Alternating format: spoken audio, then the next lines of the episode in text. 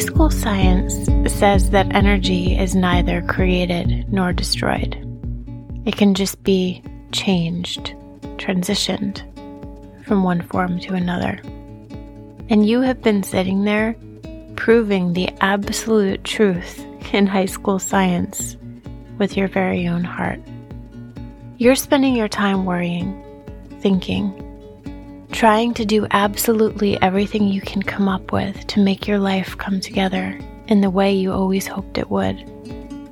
You're spending the energy you could be using on your own heart trying to manufacture a love story in someone else's.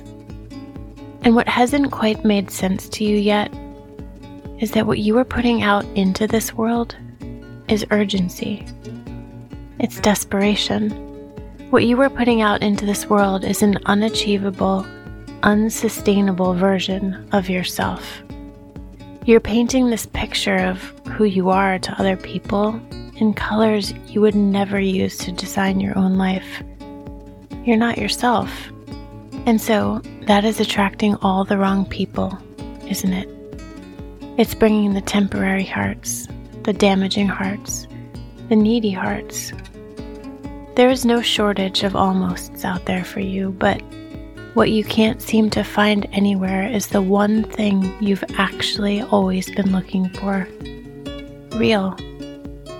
And real doesn't find you when you aren't being real with yourself.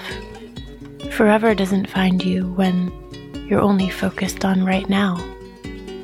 So I'm going to level with you because you deserve the truth. What you are putting out into this world is affecting what wants to come in. It just is. So if you want something different, you have to expect something different and you have to do something different. It's time you get what you've been looking for. It's been time. So come on. It's time to believe in your own heart. And it's well past time to write your own story.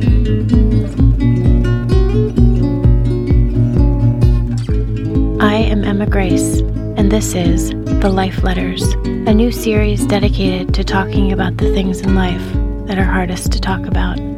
If you'd like to hear more, subscribe to this podcast and be sure to visit Live in the Details on Instagram and Facebook.